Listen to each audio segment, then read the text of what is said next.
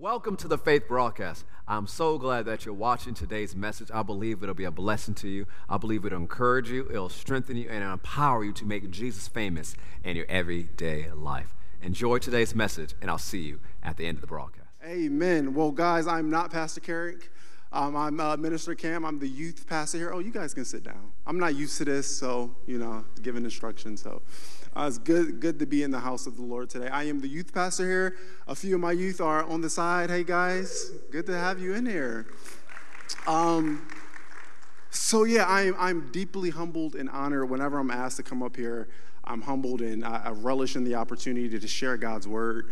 I love talking about Jesus Christ and what he's done for us, and it's something I never take for granted. I'll be completely remiss, firstly, if I didn't acknowledge the man and woman of this house, Pastor Carrick and Lady Raquel. Yes, let's give them the standing O. I love it. Finally, being out of the seats and on the other side of it, I recognize how much goes into this. And as Pastor Kirk says all the time, we have one of the hardest working pastors, a man of God I've ever seen in my life. Guys, the work he puts into this, he's involved in every piece of every area of this church, and all he wants is to fulfill everything that God has called him and his wife to do. So we are blessed to be under such a great, powerful man of God. Amen. Amen. Amen.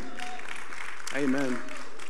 Also, I want to acknowledge a very special person in here, very special persons in here. My wife is way in the back, hey? It's the woman holding two children under 2 years old, right? That's her.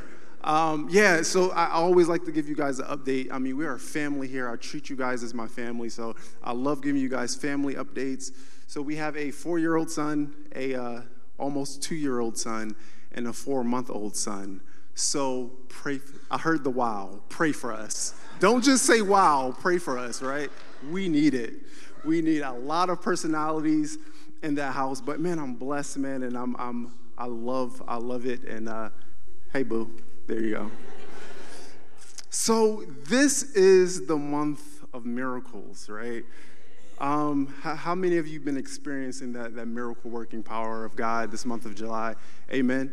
Amen. I know I have, right? And I stand 10 toes down in it, and I receive everything it is that God has for me in my life. This is the month of miracles. And I know once Pastor Carrick announced that it was a month of miracles, immediately I started thinking about how it was when I first started being serious about, you know, my faith walk. I was saved since I was 6 years old, but it wasn't until I was a little bit older where I really started to take this thing serious. And one question that I always ask myself specifically dealt with the topic of miracles, right? And I would always ask myself, God, and maybe you guys have asked yourself this question as well, but why isn't it that you open YouTube or social media and you see billions upon billions of miracles happening every minute, of every second, of every single day? Like, why isn't it a miracle happening all the time, right? Because then everyone would believe, right? If a miracle happened, you fly over, you verify, yep, it's a miracle, I believe it now, right? I always dealt with that question, like, God, why won't you just do that, right? It seems like that's what you did in the Bible. Every single page, every time I turned it was another miracle, people believed, right? So why won't you just do that now, right? It wasn't until I matured in my faith and I started to truly understand who God was and who Jesus was where I found the answers to those questions. And I'm going to share those with you today, okay? This is years of me trying to figure this out, and hopefully I'll try to pack it down into 1 hour and we all get an understanding as to who Jesus is and why. One of the important things is maybe, just maybe, that's not a priority to God, because the assumption to the question is, or was, that I was asking myself, is that God wakes up in the morning and he says to himself, how can I prove to people that I exist? How can I prove to the skeptic, the Muslim, the Hindu, the Buddhist, how can I prove to them that I'm the one true God, right? That's the assumption of the question, that's who God is, right? That's who we formulate him to be in our 21st century Western idea that God needs to just show up, show a miracle, and people will believe, right? Let me just do something cool, and everyone will believe. And maybe God has 100 billion different galaxies that he's sovereign over, and maybe that's more of a priority to him. Because you have to ask yourself the question, if, let's just imagine, let's do a thought experiment really quick. If that was priority to God, to prove to people that he exists, how many would agree that he's doing a really bad job at it, right? If that was his priority, to prove to people that he's real, he's doing a bad job at it, right? So we have to ask ourselves, well, just maybe that's not his priority, right? Maybe that's not what God is all about. Maybe that's not why he sent down the Torah and the evangelists, the gospel, and the New Testament. Maybe that's not why he sent all those Old Testament prophets to us, just to prove to us that he's real, right? And when you read the scriptures, what I read and what I read is a God who's truly concerned with his glory, right? He's concerned with his name. He's concerned with us as his sons and daughters in his kingdom. He's concerned with his name being great, right? Maybe the proof is not who he is, right? And when we come across those passages where we see that God wants to relish in his glory, maybe it should change us, right? Who should change when we read those scriptures? Is it us or is it God, right? We should change, right, of what we formulated God to be.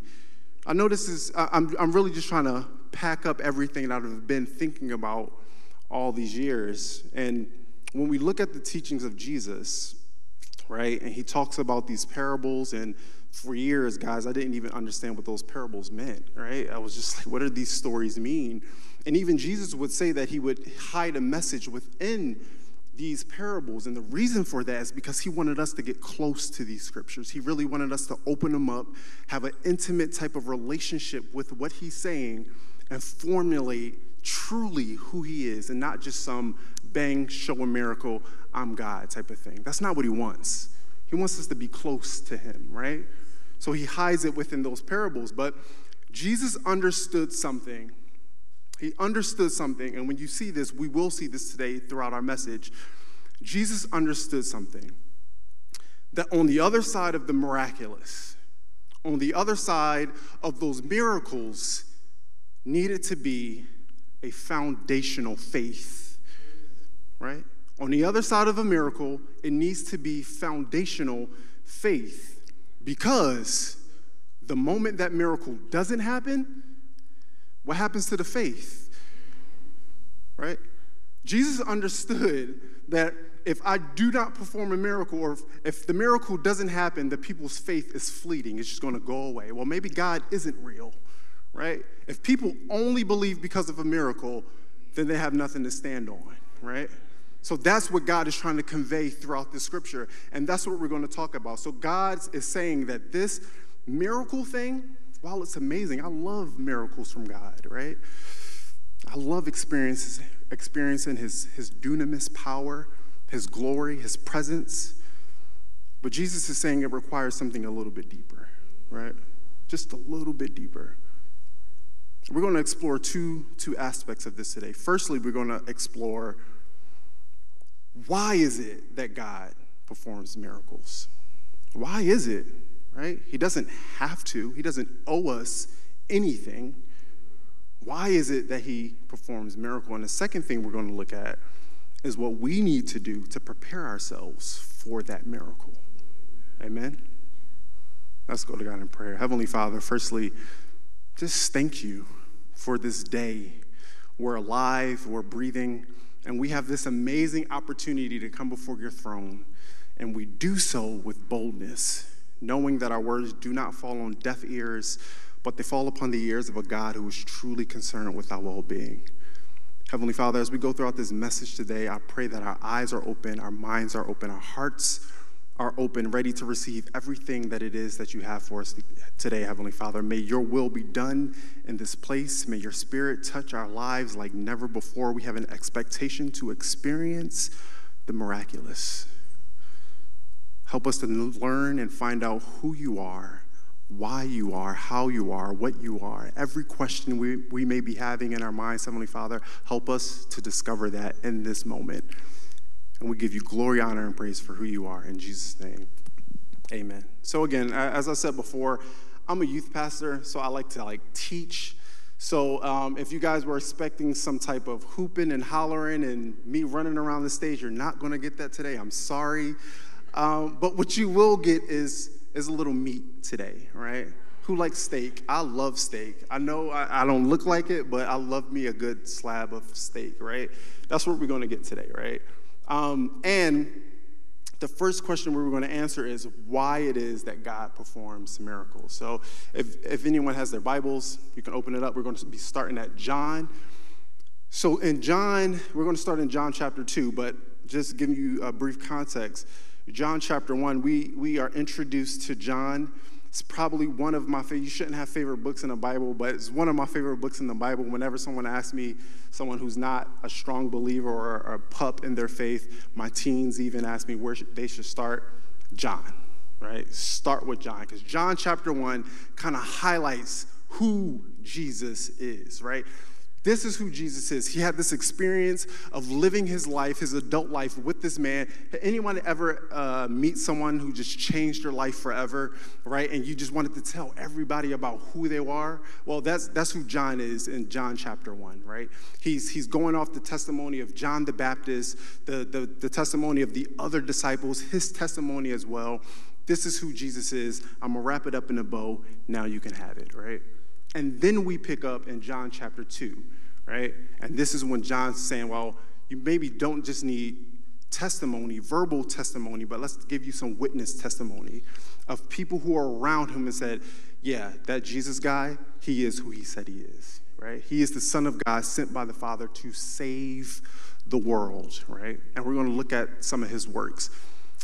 The first miracle we're going to look at today is a miracle we've heard our entire lives, right? But when you start to look at the context, when you start to brush up against the scripture a little bit more, understand the context a little bit more, we start to understand and see why it is that God performs miracles. I love this story. I'm already excited before I even get into it. And it's when Jesus turned water to wine, right? We're going to talk about that. So John chapter 2, and we're just going to start at verse 1.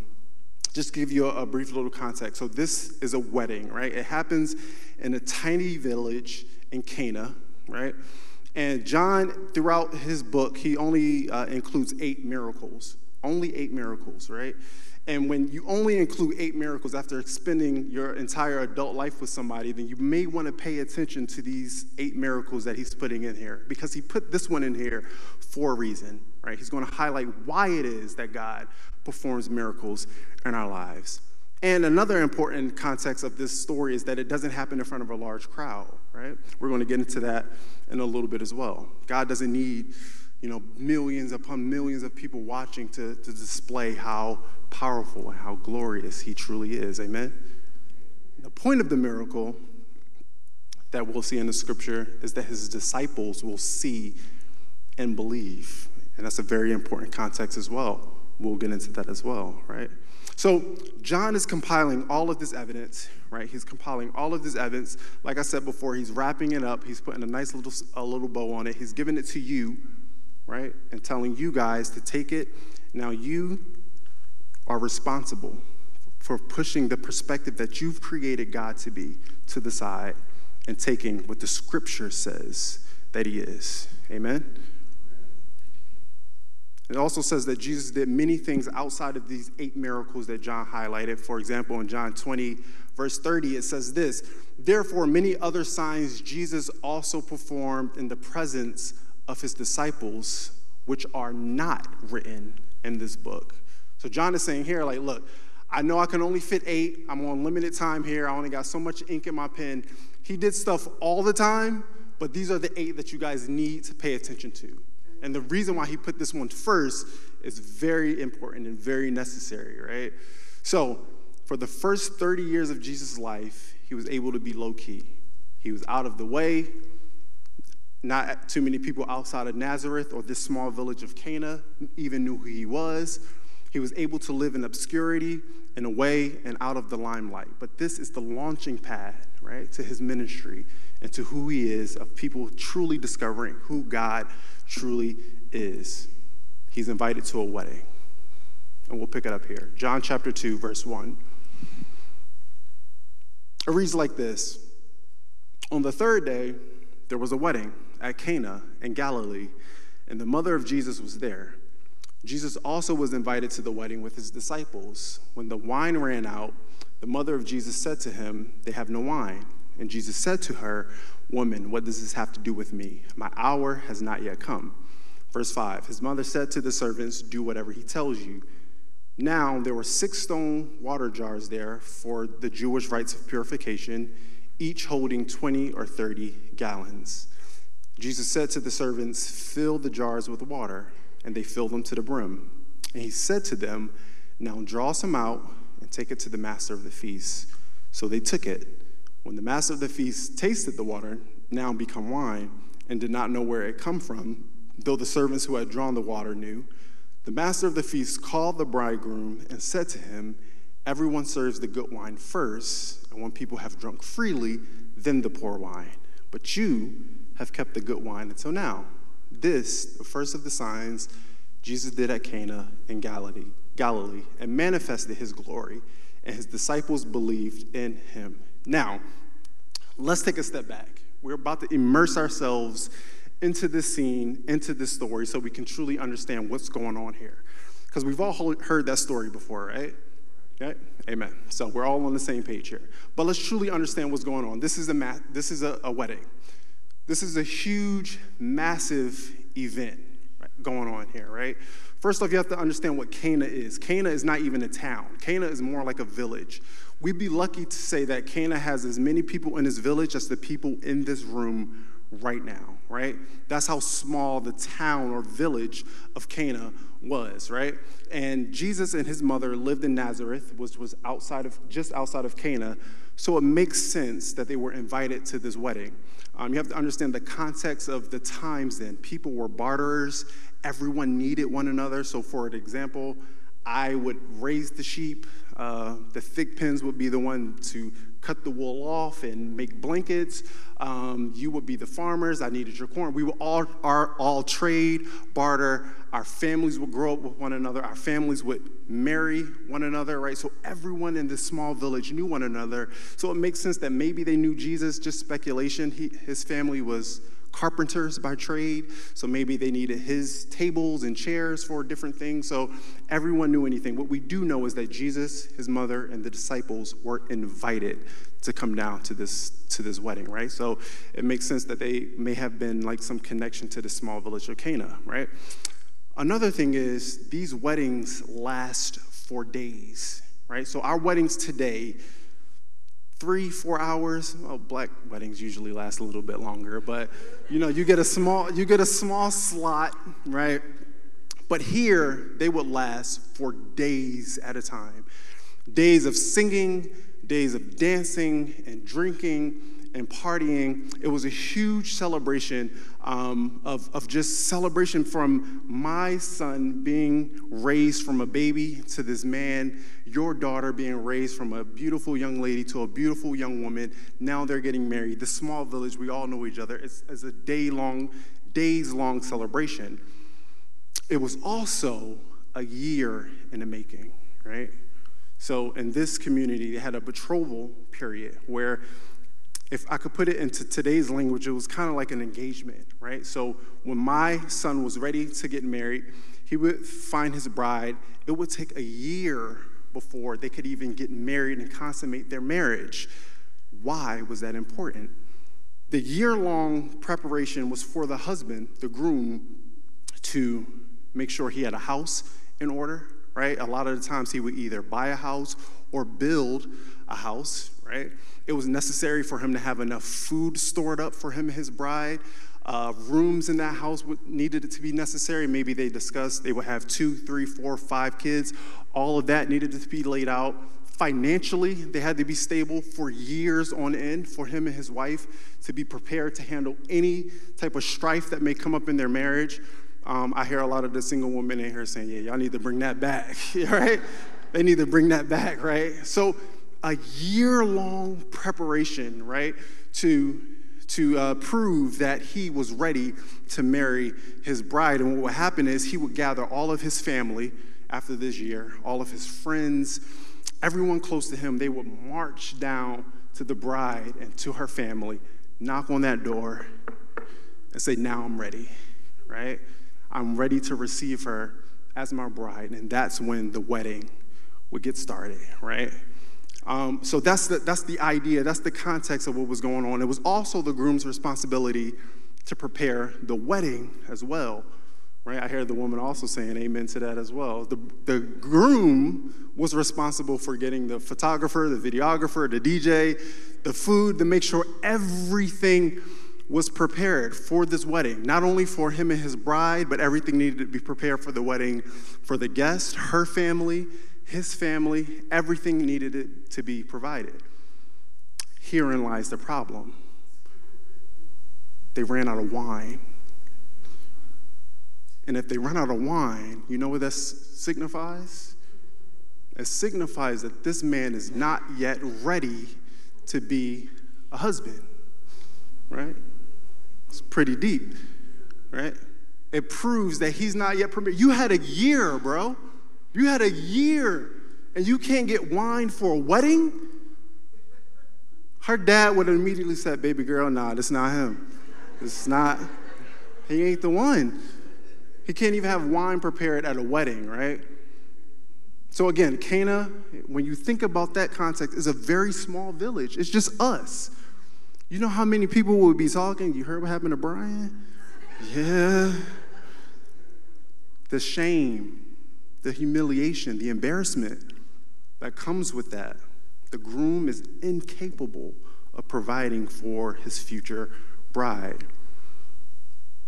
So with that context, now we can pick up a little bit more and dive a little bit deeper into the scripture. So it says Mary finds out there was no more wine, which may signify that Mary may have had some authority at this wedding, right? Maybe she is one of the mothers, and they asked her to come, oversee the wedding, because the groom didn't know, the bride didn't know, the families didn't know. It says Mary found out that there was no more wine at the wedding.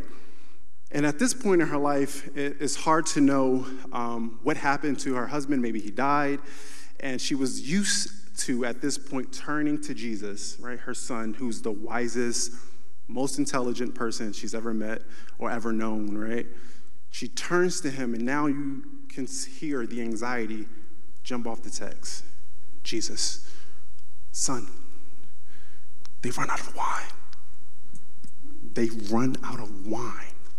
Right? That's the context now. This is a problem. The wine has run out. This party is about to be over. There's about to be a lot of disappointed people. This man's life is about to be ruined. Because even moving forward, let's say it doesn't work out and he tries to marry someone else. No. No, you're not marrying my daughter. Not after what you did to her, right? This would have ruined this man. Completely destroyed his livelihood, right? Mary comes up to Jesus. She says, Jesus, they've run out of wine. And then Jesus' response, right, is kind of cryptic and strange. And it took me years to even understand what he truly meant by it. But Jesus responds with, woman, what does this have to do with me? What? He says, my hour has not yet come, right? And you would think, like, Jesus, are you having a bad day, bro? It's a wedding. Maybe you should get some of this wine and relax. Woman, what does this have to do with me? Another way of reading into that would be to say, what do we have in common is what Jesus is saying. Woman, what do we have in common? Now, he's not being rude when he's saying this. Woman, another translation says lady, is not him being rude, but is also not in term of endearment as well, right? Jesus he's starting to understand at this point, after this miracle happens, the lid is about to come off, right? I've been able to be low-key for the past 30 years. No one outside of Nazareth knows who I am, right? I've been able to be in the background for a long time. His mom comes up to him, and he knows at that moment, it's about to go down. It's about to go down. Here it is. Woman, what do we have in common, right? My time has not yet come. And what time is he talking about? He's talking about the time of his death, right? Like everything in the Bible is pointing to the death, burial, and the resurrection of Jesus Christ, right? He's saying my time for that moment has not yet come, but he knows this is the launching pad. This is the moment, right? This is the moment where everything is going to change. They were an oral community at that time. They talked a lot, essentially, right? So as soon as this got out, everyone in that region, everyone in that area, everyone on that side of the world eventually would find out who he is, and it was time for him to start marching forward to hang on that cross, right? And we know that that was the context because of Mary's response. We'll get to that in a little bit, right? But when he says, woman, what do we have in common? He's beginning to separate himself from his earthly family, right? He's beginning to separate himself. Even in Matthew, we see Jesus preaching, and he's preaching in front of a crowd, and then people come in frantically while he's ministering, probably interrupting him and said, hey, Jesus, your mother and your brothers are outside. He says, who's my mom? Who are my brothers? The ones who do the will of the Father. That's not a concern. Ooh, that's not a concern of mine right now, right? He's separating himself in this moment from his earthly family. And we know that's the context because of what Mary said. Now, I want to stop here and say this. You moms, especially you moms of boys, you know your sons, right? You know your sons. My wife has 3 of them, right? And it's the craziest thing. We'll be sitting there, and my 4-month-old son, he'll be, I'm like, what's wrong? Oh, he needs to be changed. I'm like, what? How'd you know that, right?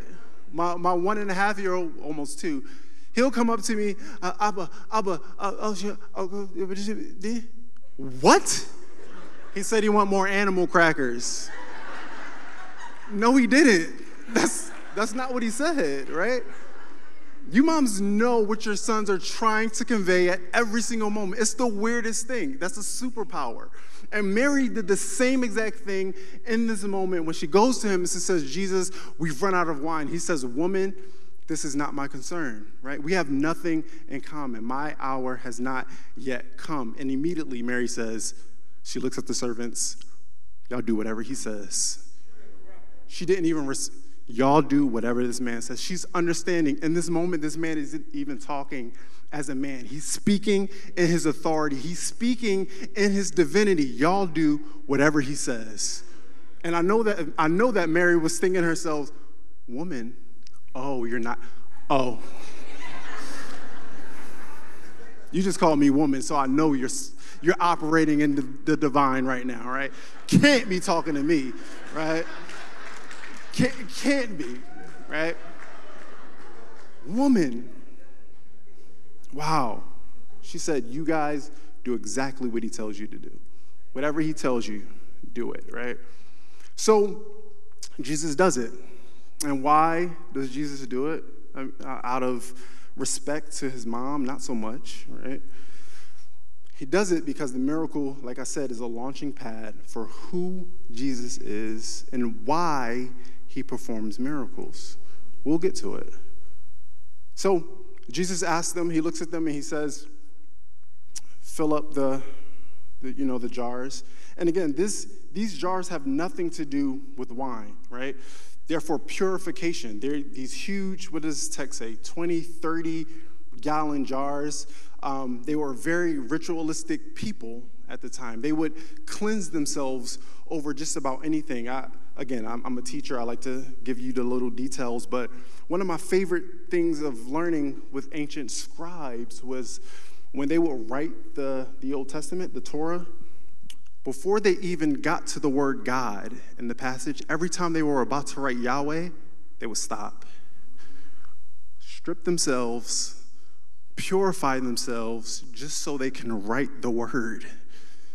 Write 2 sentences, get back to Yahweh, drop it, gotta purify myself again.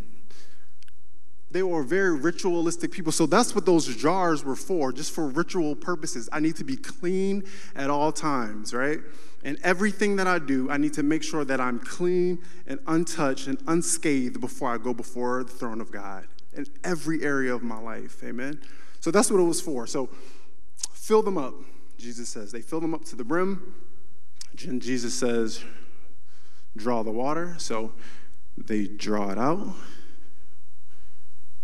And oh, my Lord.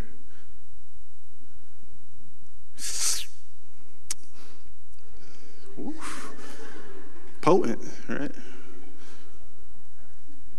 Jesus had turned water into wine. And the amazing thing about that, the amazing thing about this story is that Jesus' first miracle is done in front of kings, queens, royalty. No. It's in front of the people who are working the party. They're not even invited to the party. It's the people in the back with their tuxedos and their hors d'oeuvre trays, right? That's who Jesus decided to perform his first miracle in front of, right? And you can imagine them being common folk of a small village. Immediately after seeing what happened, they looked to each other and was like, we got a story to tell. Oh, I can't wait for this is over. I can't wait to tell Pookie what just happened. Love to talk, oral people. I'm going to tell somebody what I just saw, right? Why do I have to lie? I gain nothing from this, right? I don't have to lie about what I saw. Listen, that man turned water into wine. Who? Jesus of Nazareth, the guy who builds the tables? Yes, him. There's something different about that one, right? So that's the context of what it was and who Jesus decided to do his miracles in front of. Not royalty, not people with influence, no. The common folk, right? So they call in the head waiter, right? The head waiter, he comes in and he tastes it and he says, man, go get the groom right now. Go get the groom. I need to tell him about the party that he just set. Go get the groom. The head waiter calls in the groom, and he says to him, the best wine is served first, but you have saved the best wine for last. So that's what usually would happen in these parties, right? The best wine they possibly have, they would put it up front, right? And when that's done, they'll go to the mediocre wine, and then after that, they'll go to the bottom shelf, trashy wine just to end the type of party. And that's how you really knew that the party was over, right? When you start drinking the trash wine, you're like, all right, come on, get the kids, it's time to go, right? This is kind of starting to dwindle off, right? The head waiter says, we've had some really good wine these past couple days, but you've saved the best wine for last, right? This groom has now thrown the greatest party ever, where people were partying, having an amazing time, and now the party is about to even go to another level, right? What has Jesus done? He has taken this man's humiliation and shame, and he's turned it over for his good. And the man didn't even know. He thought he was prepared. Right? He had no idea that this was happening, and all the while Jesus was working behind the scenes. He knew, the servants knew, his mama knew, and now the groom knows, right? And why did Jesus decide to use this as his first miracle? Only a handful of people, like I said, know about it, and everybody else is still celebrating. No one has any idea what's going on, but his first miracle is actually a symbol of perpetual joy, right? God wants to tell us that he performs the miraculous to remind us that he is the source of our joy.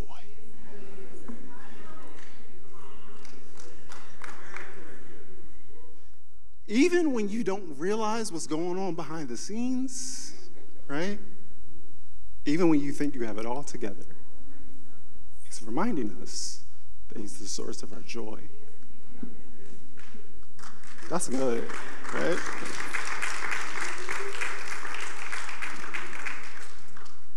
It's a symbol that he is the source of our joy.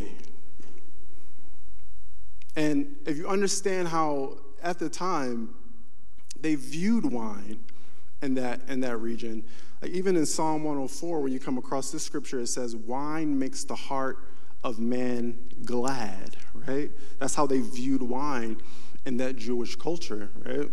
In the ancient text, in the ancient Talmud, some ancient rabbis at the time would even say this. They would say, when the wine runs out, the joy leaves with it. When the wine runs out, the joy leaves with it. So Jesus is saying in this moment that when those things are all gone, right? When those things that you feel are important are all gone, even when you don't feel that miracle coming when you think it should come, he's still the source, right? He is still the source of our joy, right? How many of you guys believe that today, that Jesus is the source of our peace, of our joy, right? It all points to him if we'll just plug in to him as our source. Amen? Why does God perform miracles? To show us that he's the source of our true everlasting joy. Amen? So let's kind of make a transition in this, right? Because now we understand why he does it. We understand why it's because of nothing we've done, right? Nothing we deserve. We fall short a lot of the times. Most of the time, we fall short, right? He does it as a reminder, but now we have to truly hone in and focus on what we need to do on our part, right? To receive the miraculous in our lives, amen? And we're going to turn the page a little bit to another miracle. It's Miracle Month. We're going to be talking about miracles. Let me compose myself, right? Miracle. I love the excitement of Miracle Month. Amen. Let's stand in preparation for what God is going to do for all of us in here. I believe it, and I'm standing 10 toes down on it. What do we need to do to prepare for these miracles? Amen. Thank you, Jesus. Trying to compose myself, guys, because, you know, I've been reading this for the past couple weeks, and it still blows my mind every time, because when I look at my life and how undeserving I am, right, and he still is willing to show that love and grace on a people that's undeserving. It blows my mind every time, right, the everlasting, unchanging love of God, right, that'll meet us and reach us wherever we are. So let's get into the next part of this. How do we prepare for this? And we're going to talk about another miracle that we all have heard, we all know, and it's the feeding of the 5,000, right? We're going to understand the nuances that come with this story as well. And again, it just shows us what we need to do as a people in preparation for God's miraculous. Amen. And this miracle is important because outside of the resurrection, this is the only miracle that presents itself in every gospel, right? Matthew talks about it, Mark talks about it, Luke talks about it, and John talks about it. It's the only miracle that happens other than the resurrection. Now, how many of you know if God is saying something 4 times, you might want to pay attention to this one, right? He's saying, hey, guys, this is the one, right? This is the one. I have plenty of miracles throughout my text, but this is the one that's going to show you what you need to do to prepare for those miracles. So I'm going to say it to you 4 times, and hopefully you get it, okay? That's what God is saying in this text. Everyone talked about it. Everyone wrote it down, and it was that one miracle that was performed in front of thousands of people, right? Some say 5,000 the 5,000. Some say 5,000 men, so you can imagine if it was 5,000 men, then they had their wives and their families with them. So we'll say 5,000 plus, right? We'll leave it at that, but 5,000 plus. And Jesus, he's going out into the desert. He's going out to minister. And at this point of his ministry, he's the man, okay? He's got 5,000 people following him in the middle of the desert. Now, I love Pastor Carrick.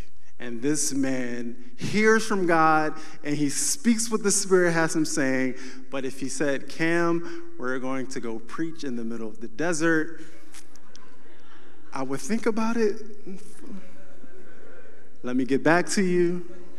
I would ignore a couple of his phone calls and then say, okay, I'll go with you, right? But these people were like, where are we going? To the desert? Let's go. Right behind you, right? To hear the word of God manifest and to see the word of God manifest in their lives. They were right behind them, right?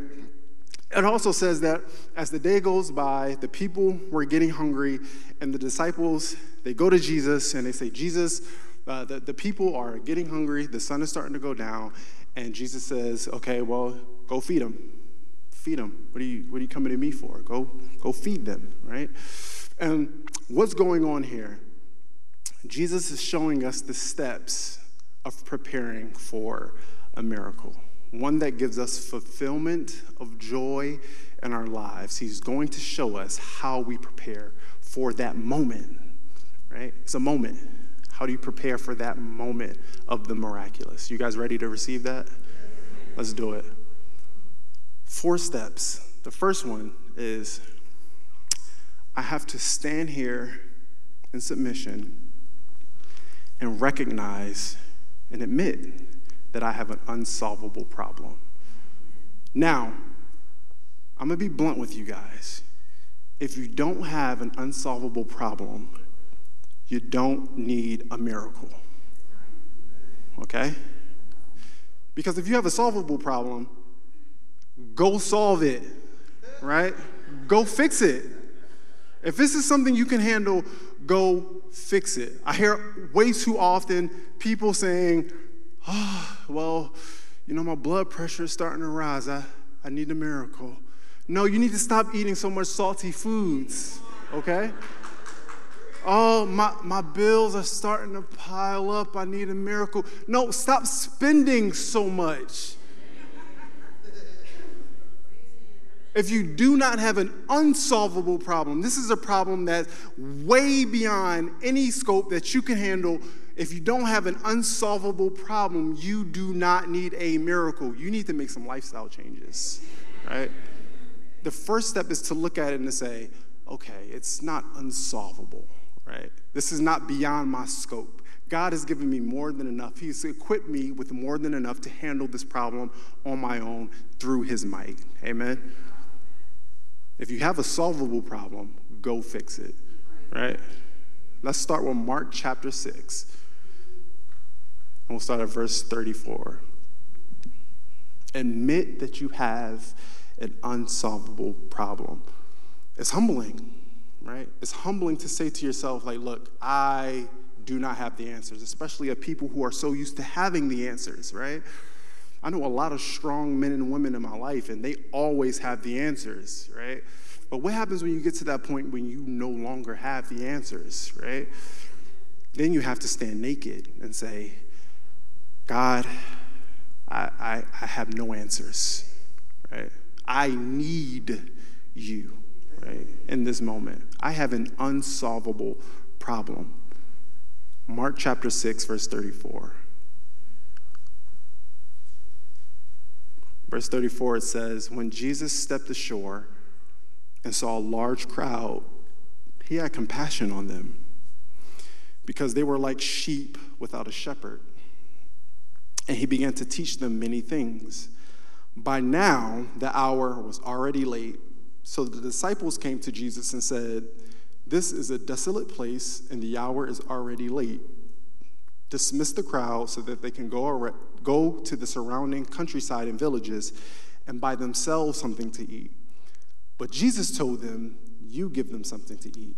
They asked him, should we go out and spend 200 denarii to give all of them bread to eat, right? So let's stop here. I love Jesus' relationship with the disciples because it just highlights or puts a light on, I can't speak for y'all, my relationship sometimes with Jesus, right? Especially when I'm bumping into scriptures like this. But we typically have three responses when you're faced with the problem. When an issue seems insurmountable, it seems like you can't conquer it, we usually have three responses to that problem. The first thing we usually do is we procrastinate. We'll just put it off, right? If I don't look at it, if I pretend that it's not there, maybe, just maybe, it'll go away, right? We'll procrastinate, we'll put it off. You look at that bill, oh yeah, it's still growing. Let me just put it to the back of my mind. If I don't look, I went to the doctor and they said everything was all right, but I kind of feel something. Okay, I'm not going to even think about it. I'm going to just keep putting it off, and I'm going to procrastinate and procrastinate. Procrastination makes problems worse. And when we're honest with ourselves, we all have a little bit of procrastination in certain areas of our lives, unless you've overcome it, and God bless you. I remember preaching to my teens a few weeks ago, and I asked them, like, who in here deals with procrastination? And whew, all of them threw their hands up immediately. Yeah, I deal with procrastination, because what happens is it shows your priorities, for one, or lack thereof. But procrastination is a defense mechanism to get away from facing the real issue, the real problem. Amen. We will procrastinate. And we know that's what the disciples were doing in this story, because it says this: by this time, it was late in the day. Okay, fellas, y'all knew we were going out into the desert, right? Y'all are followers of Jesus Christ. Y'all know he liked to talk long, right? Y'all get out there early in the morning. By this time, it was late in the day. They knew when they were walking out there and they seen the 5,000, how are we going to feed all of these people? You know what? I'm not even going to worry about it. Hopefully, Jesus is in early. They can leave early and they can go feed themselves, right? They procrastinated. And then it says, by this time, it was late in the day. What did they do? They procrastinated, right? They took long to solve a problem that seemed too big or outside of the scope of what they could handle. Amen? If you have an issue in your life that you can handle, deal with it right now. When we leave the service, that issue or that problem that you're thinking about right now, go face it. Go deal with it. If you need strength from God, absolutely, he's our source, right? But go handle it. Go deal with that issue. Amen? It was late in the day. The second thing people will do is we'll pass the blame, right? When procrastination doesn't work, it's still growing. Okay, who can I blame this on? So it wasn't me, it was her, right? This is the reason why it's looking like that, because how many of y'all got the blame passed on y'all, maybe at like work or something, like something didn't get done and someone's pointing the finger, or maybe you're the finger pointer, who knows, but just maybe. I'm not gonna accuse anybody in here. But we will pass the blame for the issues in our lives. The reason why the issues are happening in my life is because of this. The reason is because of this, without looking at ourselves and saying, no, a lot of that had to do with you. A lot of that had to do with your procrastination. I put it off for so long that now it's bigger than when it was when it started. But now the second thing we do is, it wasn't me. It was them. Amen. And we know that's what they did, because the disciples said, send the people away, right? Send them away. I didn't ask them to come out here. That's not on me. We were coming out here to pray as the disciples, and Jesus Christ, they followed us, Lord, right? That's not on me. They're hungry. That's on them. Send them away. They were about to send 5,000 people away to walk miles late in the day to go get their own food, so they didn't have to deal with it, right? After they procrastinated it, right? Send the people away. We will pass the blame. The third thing we'll do is, after procrastination doesn't work, after blaming someone else doesn't work, The third thing we do is we start to worry, right? Okay, I've tried to hide from it. I've tucked it away. It keeps showing back up. Then I'm starting to blame this person for it. That's not working. Now I have to worry about this because now I have to deal with this thing. I have to deal with it now. It's not going anywhere. Now I have to deal with it. And that's when the worry starts to set in, right? The disciple says to Jesus, after he says, feed them, they get all economical on Jesus, right? He says, you feed them. And he says, oh, that's going to take us 200 denarii to feed them. Essentially what that equates to is 9 months' salary. They were like, you want me to spend 9 months of my salary to feed all of these people? Nah, not happening. I'm a fisherman, right? That doesn't come by easy. 9 months of my salary to feed them. They say absolutely not. They're worried at this point, right? What are we going to do, right? What are we going to do to feed all of these people in this moment? We have nothing else to do. We can't do that. And you know what the interesting thing is about this story? The interesting thing, after they procrastinated, after they pass the blame, after they start worrying about how we're going to feed this people, the whole time they're standing next to Jesus, the very source of their joy. They've seen this man perform the miraculous countless times, John says, so much so that we can't even fit it all into the scripture. They're doing all of this procrastination, passing the blame, worrying, while they're standing next to Jesus. How many times in our lives have we procrastinated, passed the blame, worried ourselves to death, all the while Jesus is standing right there waiting for you to plug into him? He is there with us always. How many of you guys believe that today, right? They're standing next to Jesus. And they can't figure it out, right? The second thing, after we admit that we have an unsolvable problem, is we have to give God, after standing naked, right? We have to give God what little we have, right? Give God what little we have. Now, in the text, it says, Jesus is responding. He asked the disciples, how many loaves do we have? Right? Go and see. Go out into the crowd.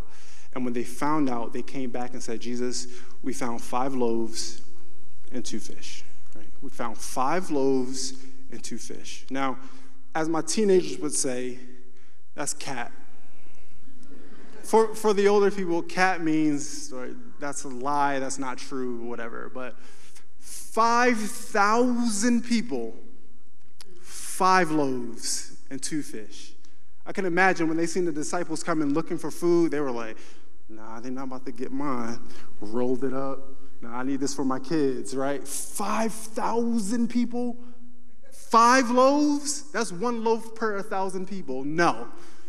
The only person that had food with them was that little boy.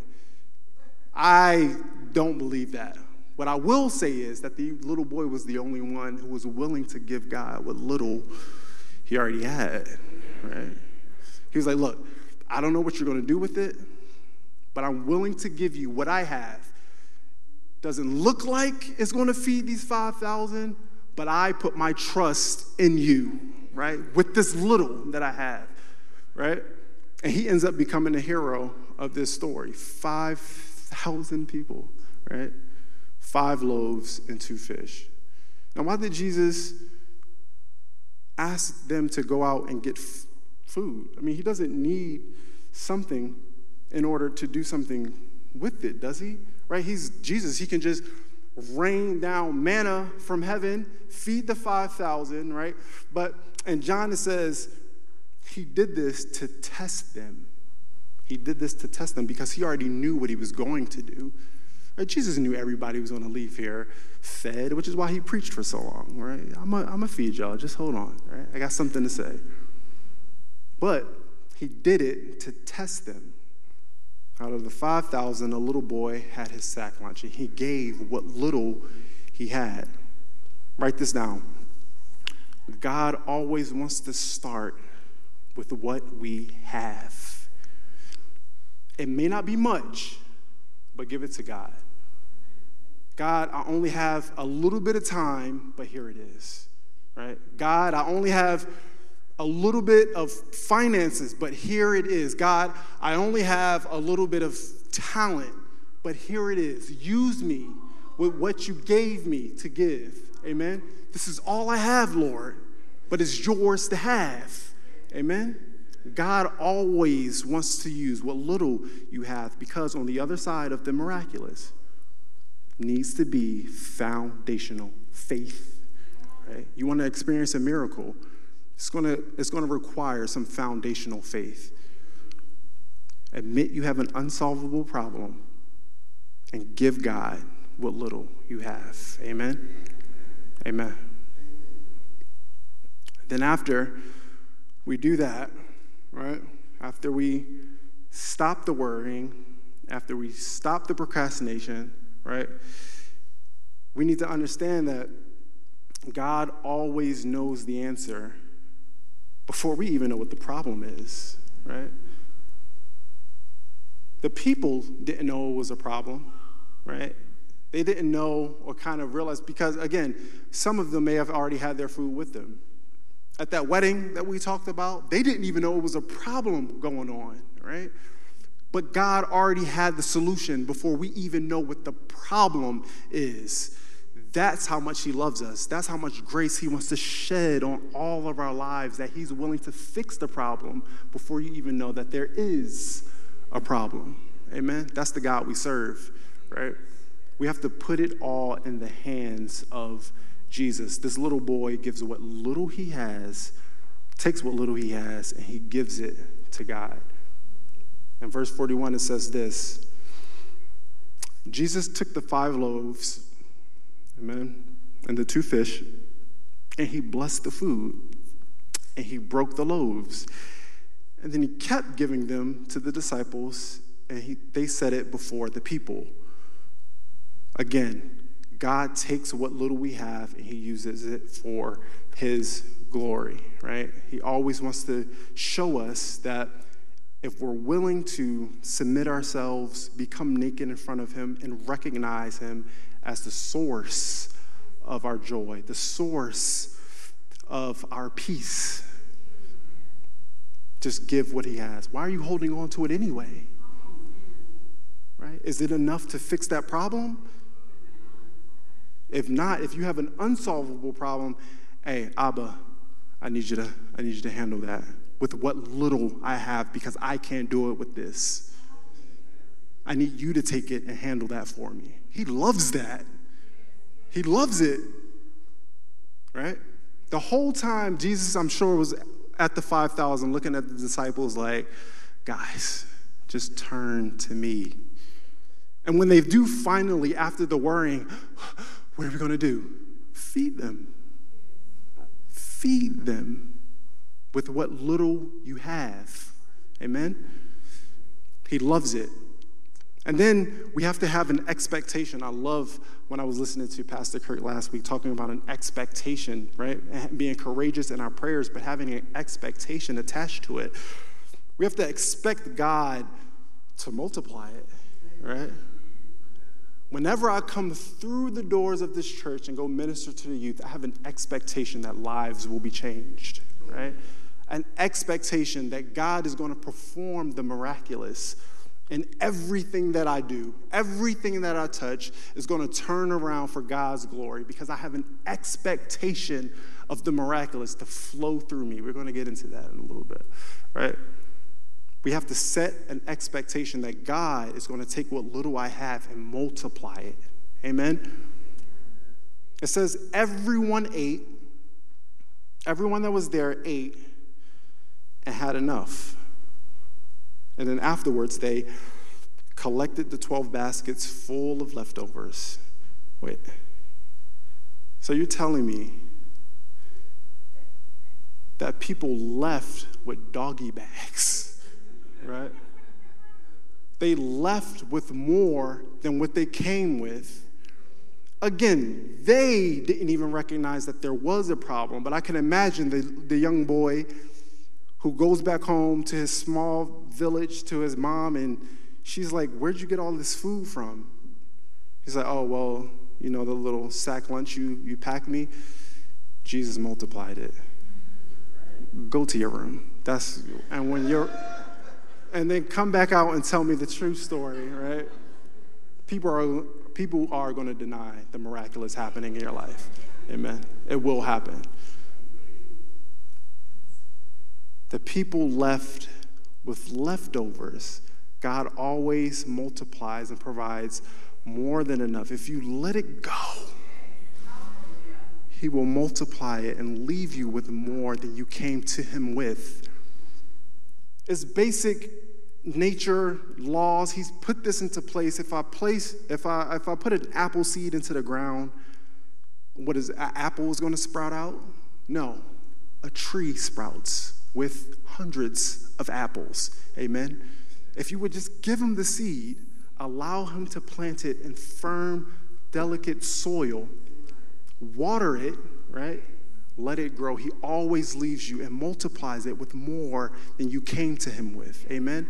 How many of you guys today are holding on to that small, you know, the small things that you are using to tackle a problem? Let it go, right? Just let it go. Always have an expectation that God is going to multiply it. God doesn't just perform a miracle to satisfy a situation. Let's say it like this. So when we come to God and he performs a miracle, he doesn't just perform a miracle to satisfy that specific situation, right? How many times have people come to Jesus for healing and he sent them away whole, right? He didn't say you're healed, right? He said you have been made whole. What did he do? He multiplied, right? He multiplied their situation. That's miraculous.